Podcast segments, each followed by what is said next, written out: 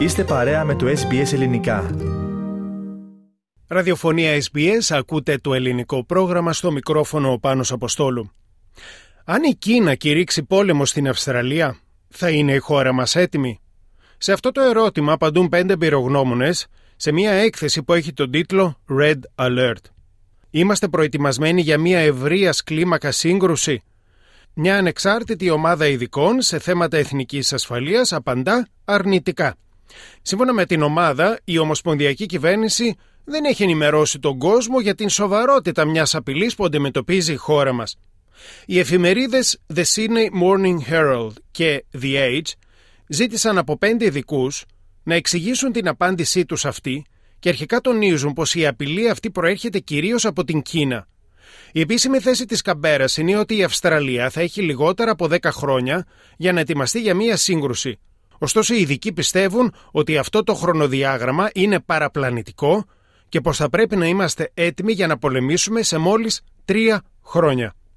Η έκθεση με τίτλο Red Alert συντάχθηκε καθώς αναμένεται σύντομα να δοθεί στη δημοσιότητα η έκθεση της κυβέρνησης Αλμπανίζη για την ανασυγκρότηση της εθνικής άμυνας της χώρας.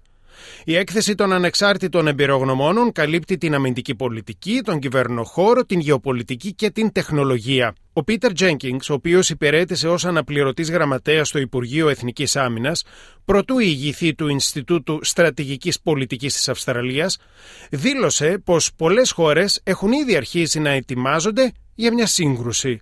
Just in the last few months, we've seen Japan double its defense spending.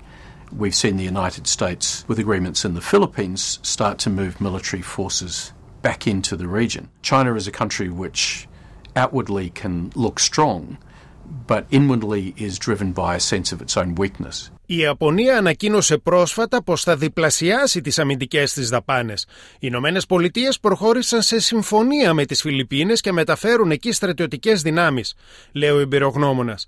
Η Κίνα, λέει ο κύριος Τζένιγκς, μπορεί να συμπεριφέρεται ως υπερδύναμη, ωστόσο φέρεται να παίρνει αποφάσεις εθνικής ασφαλείας με βάση τις αδυναμίες και τα κενά της. Έτσι δεν θα πρέπει να μας ξαφνιάζει το γεγονός πως απειλεί την Ταϊβάν με πόλεμο, μια νησιωτική χώρα με πολύ μεγάλη παρουσία Αμερικανικών δυνάμεων. Ο Μικ Ράιεν είναι στρατηγός, εν αποστρατεία του Αυστραλιανού στρατού και είναι το μόνο μέλος της Επιτροπής των Εμπειρογνώμων που έχει υπηρετήσει στις ένοπλες δυνάμεις της χώρας. We can't pretend that there aren't threats to our nation uh, through economic coercion and, and physical threats. So I think we need to get over this belief that geography will protect us from all, all threats and uh, challenge the complacency that is present in some bits of the Australian society. Δεν πρέπει να παρασυρώμαστε από το γεγονός ότι η Αυστραλία είναι απομονωμένη γεωγραφικά και πως αυτό θα μας προφυλάξει από τις μελλοντικές μας απειλές, λέει ο κύριος Ράιαν. Σε αυτό συμφωνεί και η Λαβίνα Λί, η οποία είναι αναλύτρια θεμάτων εξωτερικής πολιτικής στο Πανεπιστήμιο Macquarie του Σίδνεϊ. Many people in the public probably don't know about a export control um, law that was passed by the Biden administration, which effectively blocks China from access to uh, American manufactured semiconductors and the ability to fabricate those semiconductors. Πολλοί κόσμος δεν γνωρίζει τον νόμο που πέρασε η κυβέρνηση του Τζο Μπάιντεν στις Ηνωμένες Πολιτείες που κάνει δύσκολη την πρόσβαση της Κίνας σε τεχνολογική γνώση που παράγεται από αμερικανικές επιχειρήσεις, λέει η κυρία Λί. Μάλιστα, η Ολλανδία, η Ιαπωνία και πιθανότατα το Βέλγιο και η Ιαπωνία τάσσονται στο πλευρό των Ηνωμένων Πολιτειών στο ζήτημα της διακοπής της πρόσβασης σε νέες τεχνολογίες από κινέζικες εταιρείες. Ο Άλαν Φίνκελ είναι πρώην επικεφαλής επιστήμονας της Αυστραλίας. Υποστηρίζει ότι στην παγκόσμια σκακέρα δεν θα πρέπει να παραβλέπεται ο ρόλος των αυταρχικών κρατών που διαθέτουν πυρηνικά όπλα, όπως η Βόρεια Κορέα. One of the growing concerns that I have for Australia, in fact for all uh, communities around the world, is the influence and the opportunities of artificial intelligence to be used really for good, but also in pervasive fashions. Ένας άλλος παράγοντας είναι η ανάπτυξη τεχνολογιών που στηρίζονται στην τεχνητή νοημοσύνη, οι οποίες τεχνολογίες μπορεί να χρησιμοποιηθούν από καθεστώτα που δεν σέβονται άλλα έθνη και που διασπείρουν ψευδείς ειδήσεις, λέει ο εμπειρογνώμονας. Ο κύριος Τζένινγκς λέει πως μέσα στις επόμενες δύο δεκαετίες θα έχει γίνει κάποιος μεγάλος πόλεμος. Επομένως, όταν λέμε πως η Αυστραλία θα είναι έτοιμη για έναν πόλεμο μέσα σε μία δεκαετία, θα είναι πολύ αργά.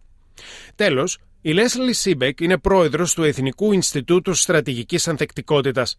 Αναφερόμενη στη συνεχιζόμενη σύρραξη στην Ουκρανία, λέει πως εκεί αυταρχικοί ηγέτες, φωτογραφίζοντας τον Ρώσο πρόεδρο Βλαδιμίρ Πούτιν και τους συμμάχους του, θέλουν να εδραιώσουν την ιστεροφημία τους και η σύραξη αυτή αποτελεί σημείο καμπής στην παγκόσμια ιστορία. We need to account and have the strategic weight to account for the big rocks, but we need the adaptability and the flexibility uh, and the vision about where we want to be, the vision that we want to see once we get through this period of the world we want to live in, to pull that all together. Η Κίνα έχει φτάσει σε ένα σημείο που έχει αρχίσει να υποχωρεί πληθυσμιακά αλλά και οικονομικά, λέει η κυρία Σίμπεκ.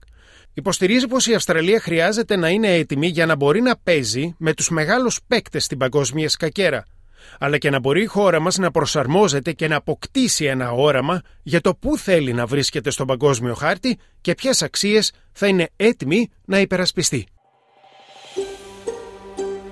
Θέλετε να ακούσετε περισσότερες ιστορίες σαν και αυτήν; Ακούστε στο Apple Podcast, στο Google Podcast, στο Spotify ή οπουδήποτε ακούτε podcast.